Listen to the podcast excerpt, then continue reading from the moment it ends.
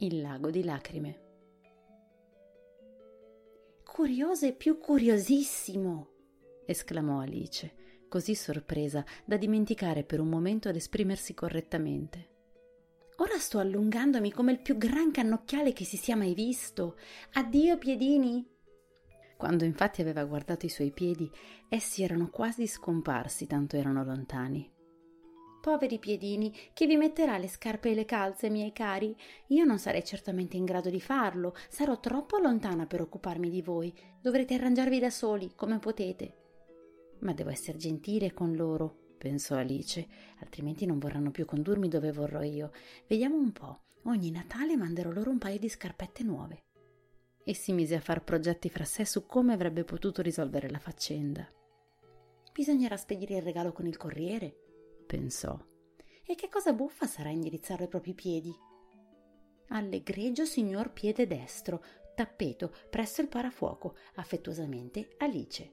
Ma che sciocchezze sto dicendo? A questo punto la sua testa andò a picchiare contro il soffitto, infatti era più alta di tre metri. Prese subito la chiavetta d'oro e si affrettò alla porta del giardino. Povera Alice, fu già molto se, distesa su un fianco, poté guardare nel giardino con un occhio, ma raggiungerlo era impresa più disperata di prima. Allora si sedette per terra e ricominciò a piangere. Dovresti vergognarti di piangere così, si disse una bambina grande come te. E poteva ben dirlo. Smettila immediatamente, ti dico. Ma questa volta Alice fu insensibile ai suoi rimproveri. Sparse fiumi di lacrime finché intorno a lei si venne a formare una larga pozza, profonda circa dieci centimetri, che si stendeva fino a metà del corridoio. Dopo un po' che piangeva, udì un frettoloso passettino in distanza. Subito si asciugò gli occhi per vedere chi sopraggiungeva. Era di nuovo il coniglio bianco, vestito splendidamente con un paio di guanti bianchi di capretto in una zampa e un gran ventaglio nell'altra. Veniva trotterellando molto in fretta, mormorando tra sé Oh, la duchessa, la duchessa diventerà furibonda se la faccio aspettare. Alice era così disperata che avrebbe chiesto aiuto a chiunque. Così, quando il coniglio le arrivò vicino, incominciò timidamente con un fil di voce Scusi, signore. Il coniglio diede un balzo, lasciò cadere i guanti bianchi di capretto e il ventaglio e veloce come il vento scomparve nell'oscurità. Alice raccolse il ventaglio e i guanti e poiché faceva molto caldo, cominciò a farsi vento mentre rifletteva amaramente. Povera me, com'è tutto strano oggi. Pensare che ieri era tutto normalissimo. Chissà che io non sia cambiata durante la notte. Aspetta, ero la stessa quando mi sono svegliata questa mattina. Mi pare proprio di essermi sentita un po' diversa, ma se non sono la stessa, chi sono allora? Questo è il gran problema. E incominciò a pensare a tutte le bambine della sua età che conosceva, per vedere se poteva essersi cambiata in una di quelle. Sono sicura di non essere Ada, rifletté, perché lei ha tanti lunghi riccioli e io no. E capisco di non poter essere Mabel, perché io so tante cose, mentre lei, poverina, ne conosce poche. E poi lei è lei e io sono io. Oh, povera me, che razza di indovinello!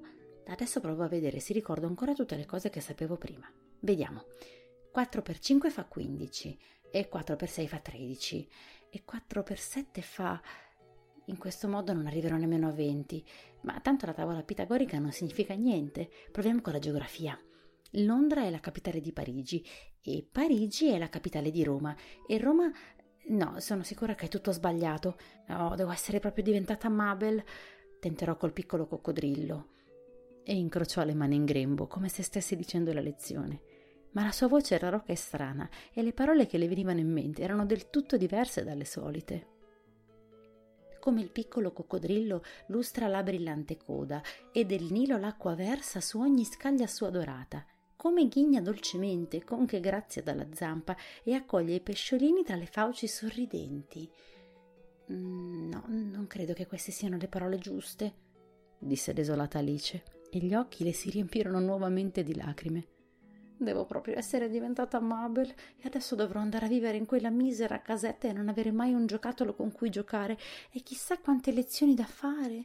Ma so benino che cosa farò. Se sono veramente Mabel me ne starò qua giù Non servirà a niente che la gente si affacci e dica Vieni su, tesoro. Io girerò appena la testa per guardarli e dirò Chi sono io? Prima di tutto ditemi questo. Poi, se mi piacerà essere quella che dite, verrò su, altrimenti starò qui finché non sarò diventata un'altra. Oh, ma come vorrei che qualcuno si affacciasse! gridò scoppiando a piangere. Sono stanca di essere così sola. Abbassando per caso gli occhi, constatò con gran meraviglia di essersi infilata uno dei bianchi guantini del coniglio che aveva raccolto. Com'è possibile? pensò. Ma allora devo essere di nuovo rimpicciolita. Balzò in piedi e corse al tavolino per misurarsi con quello e trovò che, da quel che poteva capire, era alta appena mezzo metro e continuava a diminuire rapidamente. Ne trovò subito la causa era il ventaglio che teneva in mano e che gettò via in fretta, giusto in tempo per non diventare così piccola da sparire. L'ho scampata bella, si disse Alice piuttosto impaurita del subitaneo cambiamento, ma pur molto contenta di trovarsi ancora in vita. E ora al giardino. E andò di corsa alla porticina, ma ahimè la porticina s'era richiusa, la chiavetta d'oro stava sul tavolo di cristallo come prima, e tutto è peggio che mai, pensò la disgraziata bambina, perché non sono stata ancora mai così piccola, mai mai, e questo è troppo, proprio troppo. Aveva appena detto questo che scivolò e, plac, si trovò immersa nell'acqua salata fino al mento. Subito pensò di essere caduta nel mare. E in questo caso, si disse, tornerò a casa col treno. Una volta sola nella sua vita Alice era stata al mare ed era arrivata alla conclusione che dovunque si andasse lungo la costa inglese si sarebbero trovati sempre molti mosconi in mare, uno stormo di bambini che scavavano la sabbia con palette di legno, una fila di casette da affittare e una stazione ferroviaria. Ma presto si accorse di essere caduta invece che nel mare nel lago di lacrime che aveva versate quando era alta più di tre metri. Come vorrei non aver pianto tanto, disse Alice nuotando alla meglio. Ora per punizione penso sarò destinata ad annegare nelle mie stesse lacrime. È incredibile, certamente, ma è tutto incredibile oggi. Ed ecco, sentì uno sciacquione allo stagno, poco distante. Subito nuotò in quella direzione per vedere cosa mai fosse.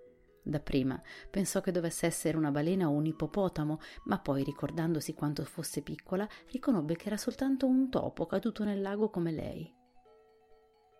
Mi servirà qualcosa? pensò Alice, parlare con quel topo. Dopotutto è così fuori dal comune qua giù che molto probabilmente sa parlare. Comunque tentar non nuoce. Oh topo, cominciò. Mi sai dire cosa posso fare per uscire di qua? Sono stanca di nuotare in questo lago, o oh topo. Alice pensava che quello fosse il modo più adatto di indirizzarsi a un topo. Non si era mai trovata in una situazione simile, ma ricordava di aver letto nella grammatica latina di suo fratello il topo del topo al topo, il topo o topo. Il topo la guardava in modo curioso e sembrava ammiccare con un occhietto, ma non disse nulla. Forse non capisce la mia lingua, pensò Alice. Forse è un topo francese capitato qui al seguito di Guglielmo il Conquistatore Nonostante tutte le sue nozioni di storia, Alice non aveva infatti le idee chiare sulla durata dei secoli. Si rivolse dunque al topo con la prima frase del suo libro di esercizi francesi. Oh, è ma chat? Il topo diede un balzo fuori dall'acqua e si mise a tremare dallo spavento. Oh, scusami, si affrettò a dire Alice, desolata di aver urtato la povera bestiola nei suoi sentimenti. Stavo dimenticando che non ti piacciono i gatti. Non mi piacciono, gridò il topo con voce stridula e concitata. Ti piacerebbero se fossi in me? Beh, forse no, riconobbe Alice cercando di calmarlo. Ma non arrabbiarti per questo. Vorrei però che tu potessi vedere la mia gattadina. Se tu la vedessi ti innamoreresti dei gatti. È così cara e tranquilla, riprese a dire più a se stessa che al topo mentre nuotava lentamente e se ne sta così composta facendo le fusa vicino al fuoco e si lecca le zampe, si pulisce il muso. È una pallottolina così soffice da tenere in braccio. Eppure è proprio un campione nel prendere i topi. Oh, oh, perdonami! esclamò di nuovo vedendo che il topo si era tutto arruffato come se fosse veramente offeso. Non ne parleremo più se non vorrai. Se non vorrò, gridò il topo tremando fino alla punta della coda come se io volessi parlare su questo argomento. Nella nostra famiglia si sono sempre odiati i gatti, esseri disgustosi, bassi, volgari. Ti prego di non nominarli più. No, no, certamente, lo rassicurò Alice affrettandosi a cambiare tema di conversazione. E senti, ti, mm, ti, ti piacciono i, i cani? Il topo non rispose e Alice proseguì con fervore. C'è un cagnolino così delizioso vicino a casa mia, dovresti vederlo. È un piccolo terrier con gli occhi vivaci e il lungo pelo bruno tutto riccio. Corre a prendere tutto quello che gli si butta e sa stare ritto su due zampe quando desidera qualche buon bocconcino e sa fare tante cose. Io non me ne ricordo che la metà. Appartiene a un fattore, sai? Lui dice che gli è tanto utile che varrà almeno cento sterline, che uccide tutti i topi. Oh, povera me! esclamò Alice dispiaciuta. Temo di averlo offeso ancora. Il topo, infatti, si allontanava nuotando più in fretta che poteva, agitando tutte le acque del lago. Alice lo richiamò dolcemente. Mio caro topo, torna indietro. Non parleremo più né di gatti né di cani se non ti sono simpatici. Quando il topo udì queste parole, si volse e le ritornò accanto, nuotando lentamente. Il suo musetto era tutto sbiancato, per l'angoscia, pensò Alice, e le disse con una vocina tremante Andiamo a riva e ti racconterò la mia storia, così capirai perché odio cani e gatti. Era proprio ora di uscire dal lago, perché esso si andava affollando di uccelli e ogni sorta di animali che vi erano caduti dentro. C'era un'anitra e una specie di piccione, un pappagallo e un aquilotto e altre strane bestiole. Alice fece strada e tutta la compagnia le notò dietro verso la riva.